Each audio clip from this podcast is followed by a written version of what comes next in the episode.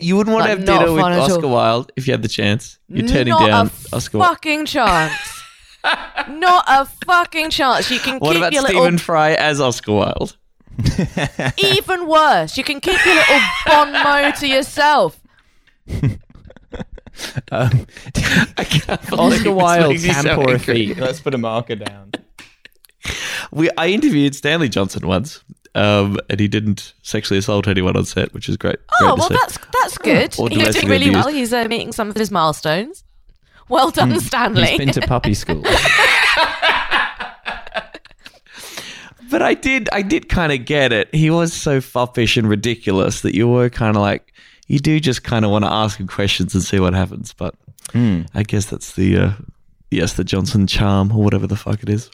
Yeah, yeah, they've definitely. I mean, so few British politicians have any source whatsoever that I think the ones who do have have a little bit going on, they they get sort of elevated. Yeah, yeah. I mean, like the yeah. I mean, the the Tories historically have have done have done better on the source front than the Labour Party. It pains me to say, but I mean, mm. even now the Tory Party, it's a deeply sourceless. Um, there's a real dearth of you know people people with good repartee. Yeah, who's got any juice in, kicking around at the moment? Yeah. I don't know. I mean, you know, sadly retired Dennis Skinner was always was always good for a bit of that. Um, the infamous uh, in Parliament, he gestured at the Tory benches and said, half the members sitting opposite me are crooks. That's and then good. The Speaker made him retract it and to- he said, fine, Tony half the Benn members sitting opposite me Tony Benn had some sauce in his day, crooks. But that's a, that's a while ago now. That's good. That is good. Yeah. That's really good. Yeah. Hmm. Old school. Yeah, yeah, yeah. Big Ben, they used to call him. Have you have you kept across the Lydia Thorpe uh, story at no. all? No. Who's Lydia Thorpe? Lydia Thorpe is a senator uh, here in Australia. Mm-hmm. She was formerly a member of the Greens Party. She's since right. left. She's an Aboriginal woman. She's a Gunai, Gunai woman, Gunditjmara woman, uh, and is very, yes, has come from this long tradition of Aboriginal radical politics.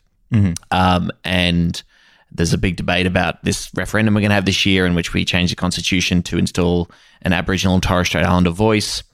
There's members of the radical Aboriginal community who don't like it, don't think think it's like, you know, getting selling out or being part of the racist constitution. Sure. But, uh, yes, so she's – so and it sort of was quite a tension for, for a while within the Greens Party because most Greens people want the voice. She's left the party. She's mm-hmm. an independent senator. She – in the past couple of years, it has come out that she briefly dated a bikie during which she was mm-hmm. – uh, during a time in which she was on a Senate committee investigating bikies a little bit. The bikie being a term for an Australian biker gang.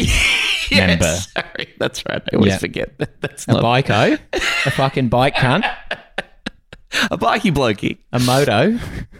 Um, and then just in the last week, there has been footage of her.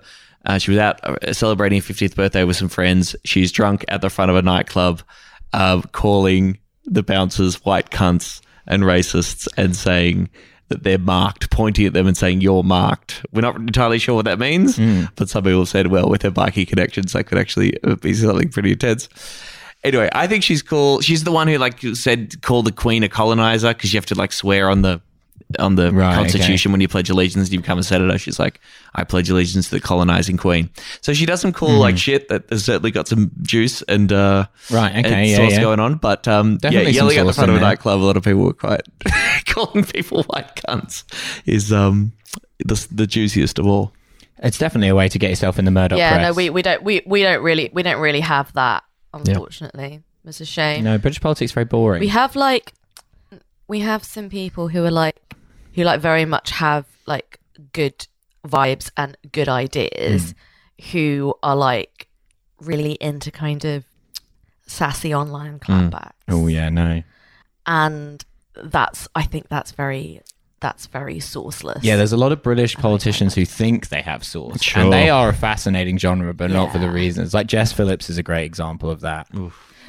Yeah, no, I'm I'm not talking about Jess Phillips no, because I don't. I, I know, but I, I was just saying. Disagree, of, of I, I disagree with Jess Phillips on like source as a genre. She is a good yeah, example. Yeah, but like, but like, honestly, I think that I think that um, uh, like, like the the sassy Twitter, the, the, the sassy Twitter ones don't have any source either. Even though I agree with them. Oh on, no, I agree with you on that. On on, on on on on most things. Actually, no, no, no, no. You know what? Abbott has source.